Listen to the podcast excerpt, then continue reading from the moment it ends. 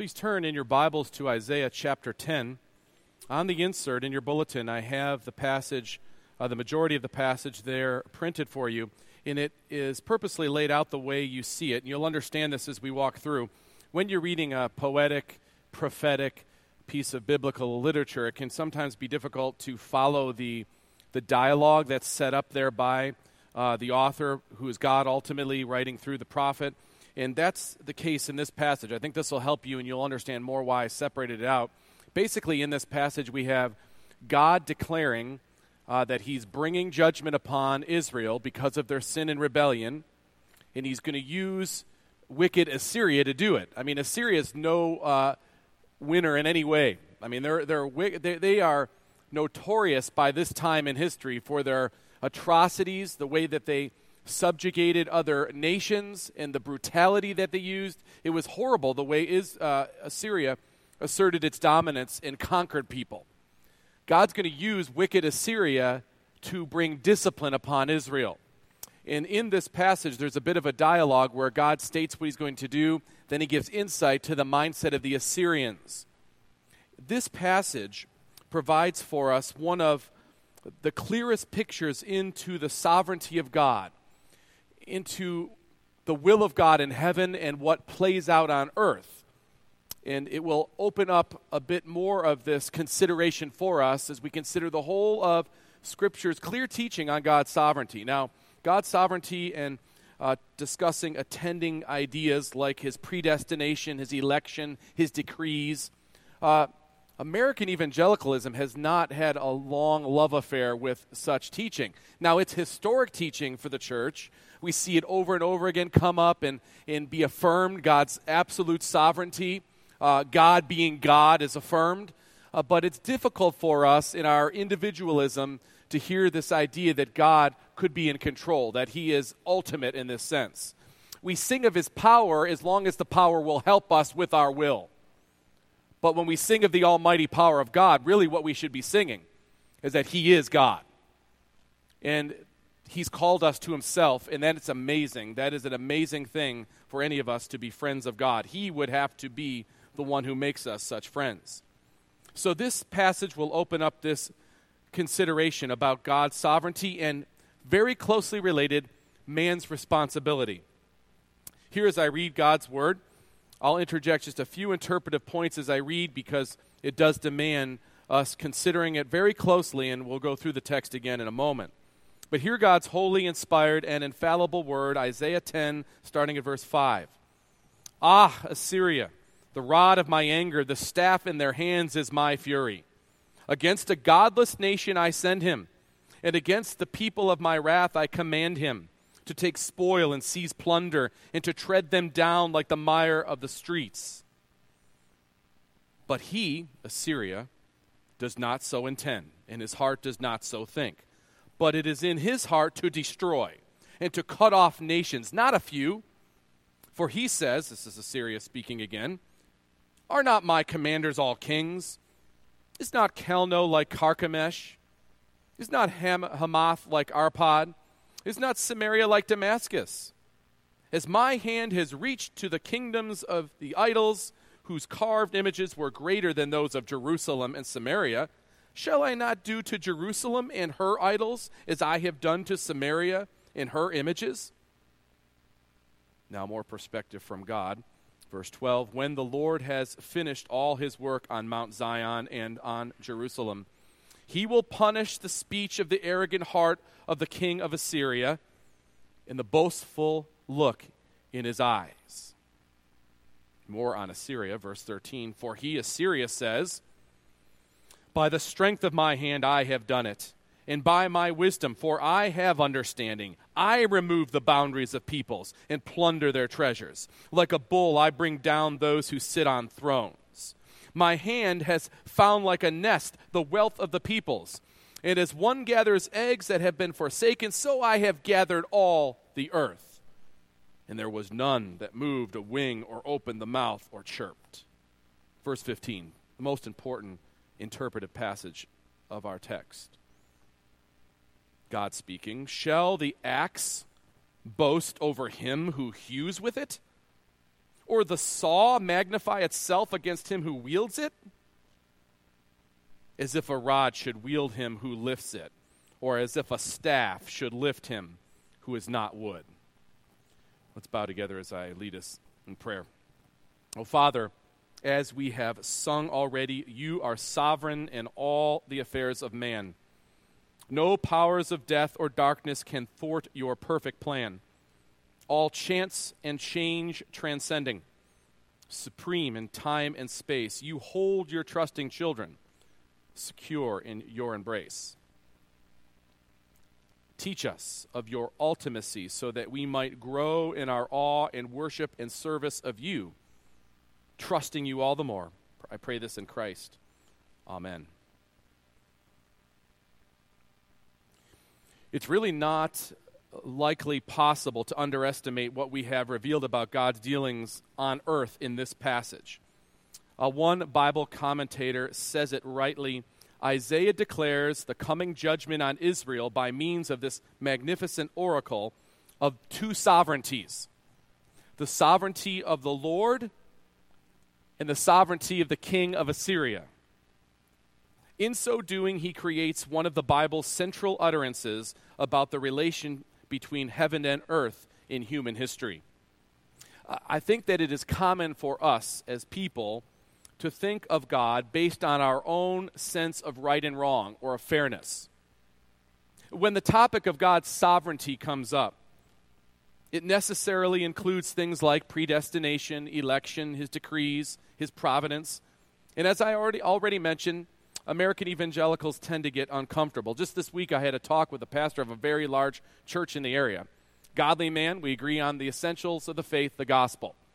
Uh, but he was intrigued because he doesn't spend much time with people who believe in the sovereignty of God the way I do. And he said, I just got to ask you, are you really, are you really a Calvinist?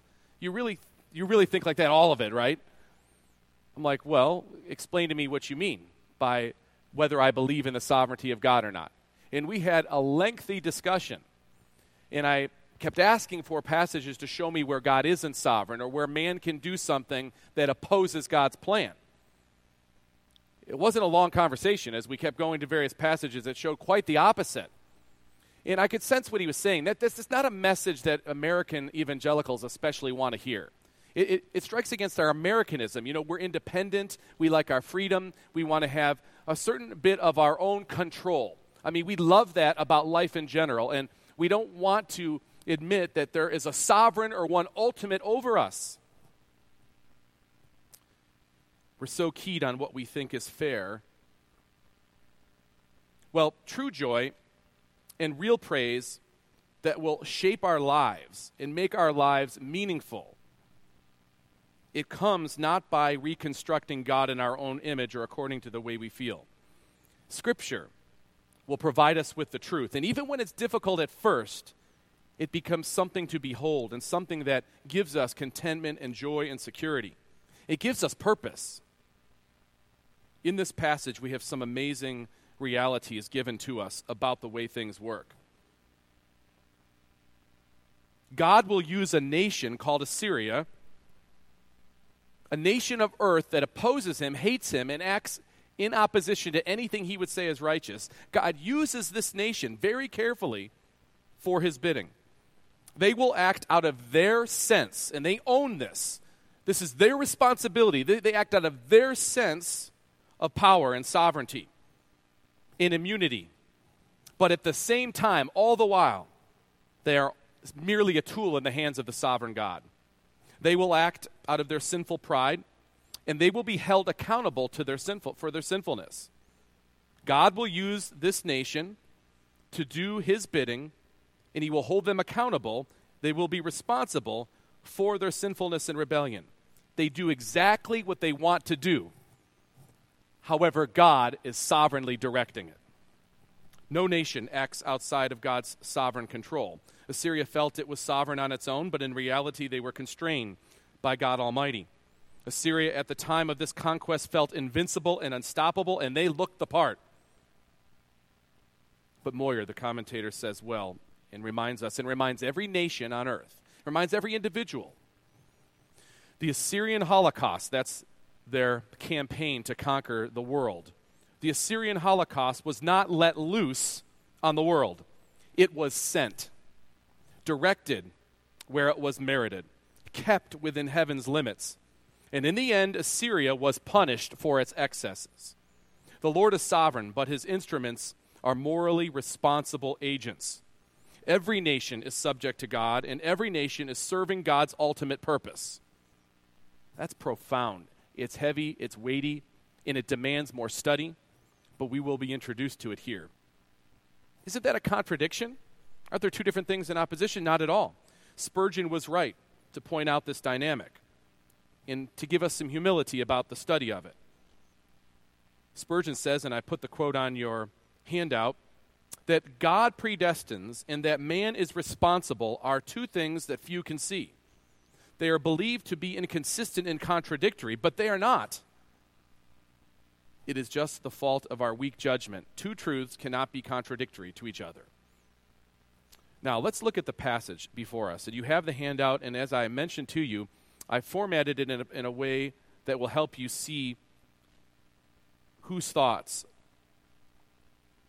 are embodied in the section. You'll, you'll understand as we see God's sovereignty and man's responsibility at the same time displayed in Isaiah ten.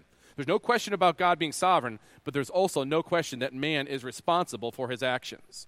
And that should be the chief concern of all of us as the Scripture teaches it. It's not about free will versus God's sovereignty. It's about our responsibility as it relates to a sovereign God.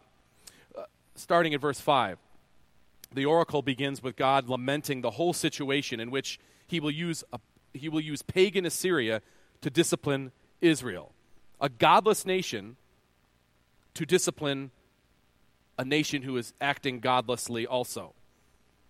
You see the exasperation in verse five. Ah, Israel, uh, Assyria, the rod of my anger, the staff in their hands is my fury. Uh, the movement that they are making across the earth at this time, uh, that's the fury of God being used through them upon this godless nation, his people, Israel. Verse six, against a godless nation I send him, him being Assyria, and against the people of my wrath I command him. What a tragic passage to call his people, people of his wrath. To take, spoil, and seize, plunder, and to tread them down like the mire of the streets. God using godless Assyria to punish godless Israel. Assyria's conquering and plundering of Israel is the will of God. Assyria's actions are governed and directed by God for his purpose. But that's not what Assyria thinks. That's not the way the nations progress. The nations don't acknowledge that they are tools in the hands of Almighty God. In fact, they confront God. They disrespect God. They they don't acknowledge him. They say it's of their own. They're their, they are their own God. That's what they say to God. And God holds them accountable to this. While using them as tools, he holds them accountable for the rebellion against him. It, why? Because he's God. It says in verse seven, but he, Assyria, does not so intend. So Assyria is not thinking like God's thinking with regard to its purpose. In his heart does not so think. The heart of Assyria is not turned towards the will of God, but it is in his heart to destroy and to cut off nations not few, not a few. So Assyria has in its heart to conquer and to dominate, not just Israel here for the purpose of God, but everybody, to subjugate everybody, to conquer everybody. Limitless imperialism is what a godless nation strives after and will go for if it can. Verse five and six so shows that God is using Assyria to conquer Israel. But in verses seven to eleven,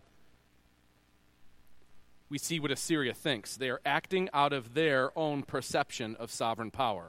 They think very highly of themselves. Verse eight, for he says, are not my commanders all kings? In other words, I've conquered these nations before we even got to Israel. And we took their kings and made them mere commanders of our armies. Aren't we powerful? Isn't Assyria powerful? It needs no help from God. Verse nine, is is not Calno like Carchemish? Is not Hamath like Arpad? is not Samaria like Damascus. Calno, Arpad, and Damascus had already been taken by Assyria at the time of Isaiah's prophecy. And they're simply saying here, we took those places, we could take these other ones. Verse ten, as my hand has reached to the kingdoms of the idols, and this is a description of any nation that doesn't worship their gods, whose carved images were greater than those of Jerusalem and Samaria. We took nations far more strong than Israel. Verse eleven, shall I not do to Jerusalem as her idols and her idols as I have done to Samaria and her images? Samaria's in the north. They've already taken the north. They're taking the north as this prophecy is unfolding. And guess what? Assyria's not planning to stop there. See, God has Assyria stopping there. That's his will for them. But Assyria's saying, I'm going to Jerusalem. We're going to the south too, because Assyria thinks that Assyria is God. And it acts that way, and nations will act this way. People will act this way, but all the while, it's God who is sovereign behind their actions. They can do nothing that God does not ordain. Now back to God's perspective in verse twelve. When the Lord has finished all his work on Mount Zion, and on Jerusalem, he will punish the speech of the arrogant heart of the king of Assyria and the boastful look in his eyes. He has a purpose. The north will be taken. The north will be taken, and it will serve as a warning to the south, where Mount Zion is, where Jerusalem is. And so when God's purpose is fulfilled in Assyria, he will, like you take a baby wipe, wipe something off, and throw it out. That's what he'll do to Assyria. Assyria thinks they're all that. They, Assyria thinks it's going to own the world. Assyria's going to keep going on, and God's saying, no, you're going to do this, and you'll be done. You will be done. That's the truth. That's the real perspective. That's the will of God. That's the will that works itself out. Back to Assyria in verse thirteen. Simply a display of what's in the heart of the Assyrians, who will be tools of God. Verse thirteen, for he says, again Assyria, by the strength of my hand I have done it. And by my wisdom, for I for I have understanding, so his power and wisdom Assyria claims for himself. I remove the boundaries of peoples and plunder their treasures. Like a bull I bring down those who sit on thrones. My hand has found like a nest the wealth of the peoples. And as one gathers eggs that have been forsaken, so I have gathered all the earth. And there was none that moved a wing or opened the mouth or chirped. The pride of Assyria, the will of Assyria, the sovereignty of Assyria as it thinks. Now, we don't often get to look behind the scenes of what an imperialistic movement is driven by. This gives us a picture of reality, that it's all according to the hand of God. Assyria brags of its wisdom and smarts, its perceived power and might, its plundering of Israel as if it's based on its own sovereignty and ultimacy. But back to God's perspective in verse fifteen, which is probably the most important passage for understanding at this point in the Old Testament now and in the, the Scriptures, upholds us in every place. But it says it so plainly. Shall the axe boast over him who hews with it? Think about that image. A lumberjack has an axe. The axe has a purpose. It's made a certain way. It has a design. It does what it does, but it cannot do what it does unless the lumberjack wields it. How foolish it would be for an axe, if it even could, to think itself superior over the lumberjack. It is worthless and useless and cannot do anything, powerless, unless the lumberjack wields it. Wields it. And here's a picture for all the nations, in all of us people. Shall the axe boast over him who hews with it? How foolish. Or the saw magnify itself against him who wields it? As if a rod should wield him who lifts it, or as if a staff should lift him who is not wood. How foolish for this tool of mine to think that it can do its will. Assyria is the rod or the staff. God is the one who wields it or lifts it. And herein is revealed the truth about the sovereignty of God. Nations and people may think that they are acting out of their power and will, but in the end, they are merely tools for the Almighty. And furthermore, if they act with a sense of arrogance and rebellion against God, they will be punished. They will be held responsible. We will always be held responsible for what we do. It is never for us to say, in terms of God's sovereignty, well, I was preordained to do it, so therefore, if you can reason with that statement, realize that what you are assuring yourself of is judgment. That's the temporal reality, apart from what the divine decree is. And it's the height of foolishness for anybody to say that, because God never lets sinful rebellion go without punishment. Verses sixteen through nineteen, which I don't have on the insert, simply completes the prophecy about what will happen to Assyria once, once God is done using them to discipline Israel. It says in verse sixteen of Assyria, "Therefore the Lord God of hosts will send wasting sickness among his stout warriors, and under his glory a burning will be kindled like a burning of fire." And this is a picture of what will happen in just, uh, just a few years. Under Hezekiah, uh, God will send a sickness from an angel or from his divine hand that will wipe out one hundred eighty-five thousand troops. And it says in verse seventeen, "The light of Israel will become a fire, and his Holy One a flame, and it will burn and devour his thorns and briars in one day." The same nation boasting of itself and all it can do and how its commanders used to be kings and so on and so forth. And God says, in one day it's over for you. The glory of his forest and of his fruitful land the Lord will destroy, both soul and body, and it will be as when a sick man wastes away. The remnant of the trees of his forest will be so few that a child can write them down. In this passage, God declares his discipline on Israel through Assyria. At the same time, God declares his judgment upon arrogant and haughty Assyria. Now, lest we think this is an exceptional passage, that it's just one episode, one story, it's not meant to be a paradigm or not to meant to be a model, it's not normative or any of that, step back for a second and think now about even what you know from Scripture. God's sovereignty and man's responsibility is a constant interchange throughout all of the history of redemption. This passage is not unusual or unique. Scripture's teaching on God's sovereignty is everywhere affirmed and bolstered. It's only man's innate sense of independence that makes us recoil at the idea of a sovereign, predestining God. You might say that uh, the biblical picture of God's sovereignty offends our senses as American individualists.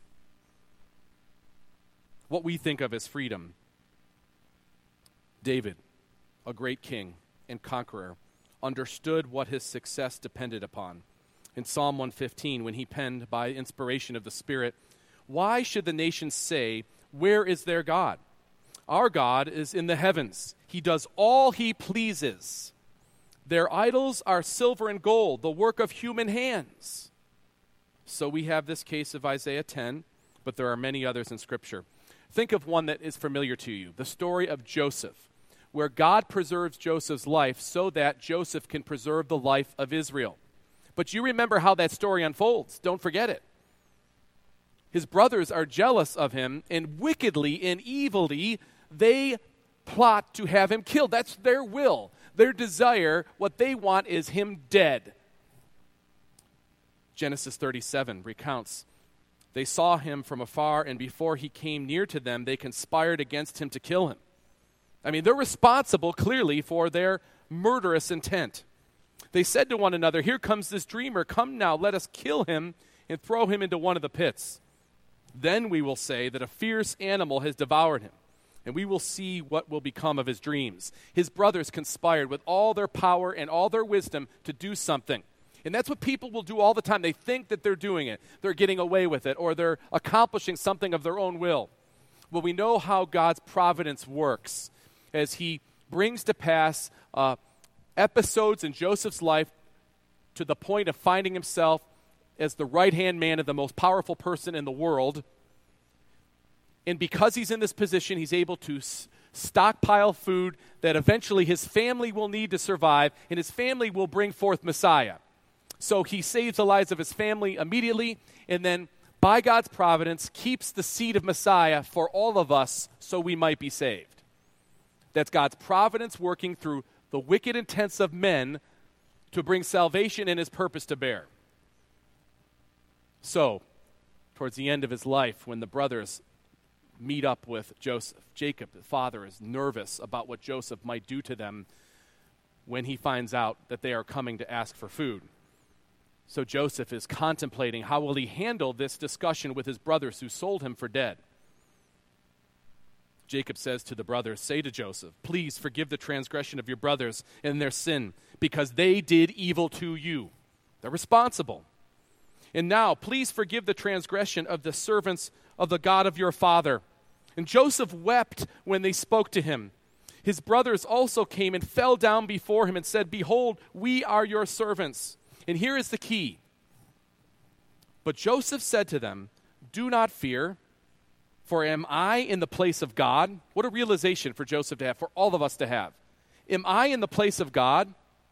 "As for you, you meant evil against me. It was your will that evil be done. But God meant it for good, to bring it about that many people should be kept alive as they are today." The sovereignty of God and man responsible for his wicked deeds. And those wicked deeds, though, do not fall outside of the sovereign hand of God. And if that strikes you poorly at first, as you study it, it will begin to cause you to praise God when you realize what that really means and what it means if it's not true. So do not fear, Joseph says. "I will provide for you and your little ones." Thus he comforted them and spoke kindly to them. You know, we have the story of Joseph there. We have the story in Isaiah. But don't forget that picture of God's sovereignty and man's responsibility in the person of Judas Iscariot. In the Old Testament, in Zechariah, among other places, the betrayal of Jesus, all the different aspects of Jesus' death for us are prophesied hundreds, centuries before it happens. Isaiah, seven hundred years before. Zechariah, not that far, that, uh, fifty years less. And it even goes so far as to predict that the Son of Man would be sold out by thirty pieces of silver. It says in Zechariah eleven, "If it seems good to you, give me my wages, but if not, keep them." And they weighed out as many wages as thirty pieces of silver. Then the Lord said to me, "Throw it to the potter, the lordly price at which I was priced by them." So I took the thirty pieces of silver and threw them into the house of the Lord to the potter. This is a picture, we know because the New Testament writers affirm it as such, a picture of what Judas will do. The sovereign hand of God working to foreordain that Judas would do what he did, but then listen to what Judas says because he understands it right. In Matthew twenty-seven, "Then when Judas, his betrayer, saw that Jesus was condemned, he changed his mind and brought back the thirty pieces of silver to the chief priests and the elders." And listen to what Judas said. "I have sinned by betraying innocent blood." Correct. Yes, it was ordained by God, and yes, you have sinned by betraying innocent blood. What is it that, what is that to us? See it to yourself. Throwing down the pieces of silver into the temple, he departed, and he went and hanged himself. Of course, the ultimate picture of God's sovereignty and man's responsibility happens at the cross. In Isaiah fifty-three, seven hundred years before, it says, "It was the will of the Lord to crush him. He has put him to grief. When his soul makes an offering for guilt, he shall see his offering. He shall prolong his days. The will of the Lord shall prosper in his hand." It's God's will that God the Son would die on the cross for us. Yet you know that the Romans were convinced that they put Jesus on the cross. And guess what? They did. And the Jews were responsible for setting up the Romans for doing so. And guess what? They did. And they are responsible. Because in Acts chapter two, as Peter is preaching, he says, "This Jesus, delivered up according to the definite plan and foreknowledge of God," it was ordained, God did this, "you crucified and killed by the hands of lawless men." The message of the sovereignty of God to all mankind and anyone listening ought to be, we have to humble ourselves before God because we are responsible for the sins we commit, for the wickedness we display, for the rebellion that we partake of. The worst response is, that's not fair. That's the worst thing we could say. Later in the book of Acts, after the apostles were released from initial confinement because of their preaching the gospel, this very interesting revelation is given to us in Acts four twenty-three and following. Listen to this episode. When they were, le- were released, they went to their friends and reported what the chief priests and the elders had said to them. And when they heard it, they lifted their voices together to God and said, "Sovereign Lord, who made the heaven and the earth and the sea and everything in them, who through the mouth of our father David, your servant, had said by the Holy Spirit, why did the Gentiles rage and the peoples plot in vain?" This is a quote from the passage that I read earlier from Psalm one fifteen. "The kings of the earth set themselves, and the rulers were gathered together against the Lord and against his anointed. For truly in this city they were gathered together against your holy servant Jesus, whom you anointed, both Herod and Pontius Pilate, along with the Gentiles and the peoples of Israel, to do whatever your hand and your plan had predestined to take place." So the powerful of earth, who thought they were executing their sovereignty and their power, Herod, Pontius Pilate, the Jews, the Romans, they were only doing what God's hand, and it says in the scriptures, had predestined to take place. People think predestination is a bad word. It's in the Bible. It's a word that describes how God does what he does. It's a word that describes God being God. A W Pink, in his seminal work, The Sovereignty of God, writes, "But it might be objected that if God decreed that Judas should betray Christ and that the Jews and Gentiles should crucify him, they could not do otherwise, and therefore they were not responsible for their intentions. The answer is God had decreed that they should perform the acts they did, but in the actual perpetration of these deeds, they were justly guilty because their own purposes in the doing of them was evil only. Let it be emphatically said that God does not produce the sinful dispositions of any of his creatures, though he does restrain and direct them to the accomplishing of his own purposes. Hence, he is neither the author nor the approver of sin. This distinction was expressed by Augustine," and he quotes Augustine, who said, "that men's sin proceeds from themselves, that in sinning they perform this or that action, is from the power of God who divideth the darkness according to his pleasure." Proverbs sixteen, verse nine, "The heart of man plans his way." The heart of man has his intentions. The heart of man is bent to do something. But the Lord establishes his steps. People act according to their desires, and this is what God holds them accountable for. At the same time, God uses them to exact his purposes. Assyria's purposes were wicked and sinful. Multiple actors with different motivations, all converging on the same event, but one sovereign God and one sure plan. I want to conclude by having you consider with me how this truth of the sovereignty of God and the responsibility of man should am- impact our lives, because it has many impacts. In our confessional statement, we have a great summary of the Bible's total teaching on this very topic. It's in the third chapter of the Confession. In the first section, listen to what it says. "God from all eternity did by the most wise and holy counsel of his own will freely and unchangeably ordain whatsoever comes to pass.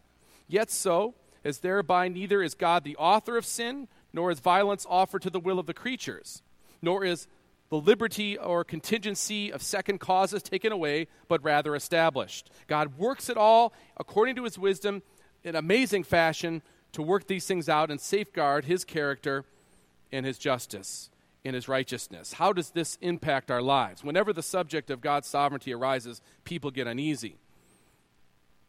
But acknowledgement of this truth, this truth about God's sovereignty, will produce great spiritual fruit in our lives. Now, I absolutely know where some of you might be today, when you, if you're hearing this for the first time or it's starting to hit you. Hopefully not just hit me what I'm saying, with what the Bible's saying. I remember being in that spot, and it was painful. And there's no way for you to initially feel good about this, and I get it. And any of us who've been through the process of studying Scripture and seeing this pattern of what God does and how he does it, it's it's kind of a violent it's a, it's a violent confrontation of our our concept or our construction of God. And it's painful at first. And most people rather not address it. They just go on in their life living at a superficial level about what they think about God. But as you start to wrestle with it, the depth of your trust in God will grow as your awe for him grows. And as your realization of how little you are, and as we are humbled, God exalts us spiritually. Packer wrote, "Not until we have become humble and teachable, standing in awe of God's holiness and sovereignty, acknowledging our own littleness, just trusting our own thoughts, and willing to have our minds turned upside down, can divine wisdom become ours." Later in the same chapter of the Confession, it talks about how to handle this doctrine, because mostly when people come in contact with folks who believe in the sovereignty of God, as we would as a confessionally, usually they think we're jerks, because we kind of are when we first.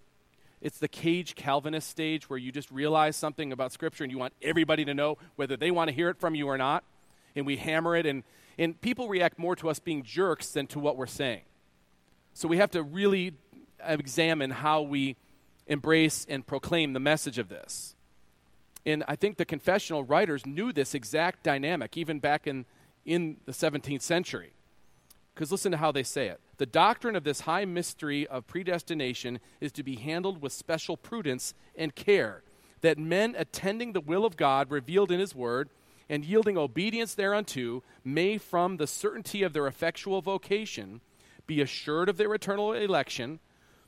So shall this doctrine," and here are the impacts that I'll address in a moment, "so shall this doctrine afford matter of praise, reverence, and admiration of God, and of humility, diligence, and abundant consolation to all that sincerely obey the gospel." Now listen to how this unpacks. There are many ways that the truth of God's sovereignty should impact us. Number one, knowing that God is absolutely sovereign bolsters our assurance that we are saved. If you trust in Christ, that is a gift from God. And if God has given you this gift and you rest upon Christ, he will not take it away. The sovereign God placed his affection upon you, and he will finish the work that he has begun in you. In times of doubt and struggle, God's sovereignty should give you peace, security, and assurance. This is why Paul writes to the Philippians in chapter one, "I am sure of this, that he who began a good work in you will bring it to completion at the day of Christ Jesus." Secondly, knowing that God is absolutely sovereign causes us to render praise, reverence, and admiration towards God. Towards God. His awesome power, when we recognize it, is inspiring and strengthening, strengthening of us, and it makes us want to worship him. This is exactly what fueled David to say what we read in the in the call to worship. When David, realizing, though everybody was calling him great, that no greatness came from himself, confronted with God's sovereignty, he expresses praise in this way. "Blessed are you, O Lord, the God of Israel, our Father, forever and ever. Yours, O Lord, is the greatness and the power and the glory and the victory and the majesty. For all that is in the heavens and in the earth is yours. Yours is the kingdom, O Lord, and you are exalted as head above all. Both riches and honor come from you, and you rule over all. In your hand are power and might, and in your hand it is to make great and to give strength to all." See the sovereignty of God making David give this praise. And he closes that prayer by saying, "And now we thank you, our God, and praise your glorious name." Third, knowing that and acknowledging God's sovereignty will produce humility. It will produce humility in us and give us humility towards others. We won't stay jerks for long if we really grasp this concept. Who are we to have God's love upon us? That's humbling. Who am I? Who am I to be saved? Who are any of us to be saved? When we think of it in that light, we will never look down at somebody else in the church or anyone else for that matter. We'll be humbled. The sovereignty of God necessitates that we are completely dependent. We merit nothing before God. There is no better stance before God than a humble stance, because God will not despise a broken and contrite heart. Fourth, knowing God's sovereignty and our responsibility motivates us to obey God's commands. we realize that we will be held accountable for obedience. If we are in Christ, truly in Christ, then we will want to obey him. God's sovereign work includes producing a desire for good works in us. Later in Philippians, Paul writes, "Therefore, my beloved, as you have always obeyed, so now, not only as in my presence, but much more in my absence, work out your own salvation with fear and trembling, for it is God who works in you, both to will and to work for his good pleasure." Fifth, knowing God's sovereignty compels us, it compels us to proclaim the gospel near and far. In a time of terrible persecution, Paul and Barnabas spoke out boldly, Acts thirteen. It was necessary, they said, that the word of God be spoken first to you. Since you thrust it aside and judge yourselves unworthy of eternal life, behold, we are turning to the Gentiles. For so the Lord commanded us, saying, I have made you a light to the Gentiles, that you may bring salvation to the ends of the earth. The Jews wouldn't listen, so they just turned around and proclaimed it to the Gentiles. And when the Gentiles heard it, they began rejoicing and glorifying the word of the Lord, and as many as were appointed to eternal life believed. Nobody should be better evangelists than people who believe in the sovereignty of God. Nobody. And if you're not evangelizing, if you're not proclaiming the gospel, then you don't know the sovereignty of God. You may not even know God. Six, knowing the sovereignty of God will help console us and comfort us when the many trials of this life come upon us. Job, the end of the book of Job, after all the trials and tribulations he went through, Job answered the Lord and said, I know that you can do all things, and that no purpose of yours can be thwarted. By someone who has undergone that suffering, saying, I know you could do all things, he is saying, it must be your will that I suffered this way, because you could have stopped it and you didn't, so it means it's your will. And that's the honest truth about things, isn't it really? It's a scary thing when people say, well, I don't want a God who controls. So you want a God who could have done something but didn't. That's not God. Finally, I leave you with Ephesians one, verse eleven and twelve. In him we have obtained an inheritance, having been predestined according to the purpose of him who works all things, according to the counsel of his will, so that we who were the first to hope in Christ Jesus might be to the praise of his glory. Let's bow together as I close in prayer. Oh, Father, uh, you are sovereign. We see you dimly now. But soon before your triumph, earth's every knee shall bow. With this glad hope before us, our faith springs forth anew. Our sovereign Lord and Savior, we trust and we worship you. Amen.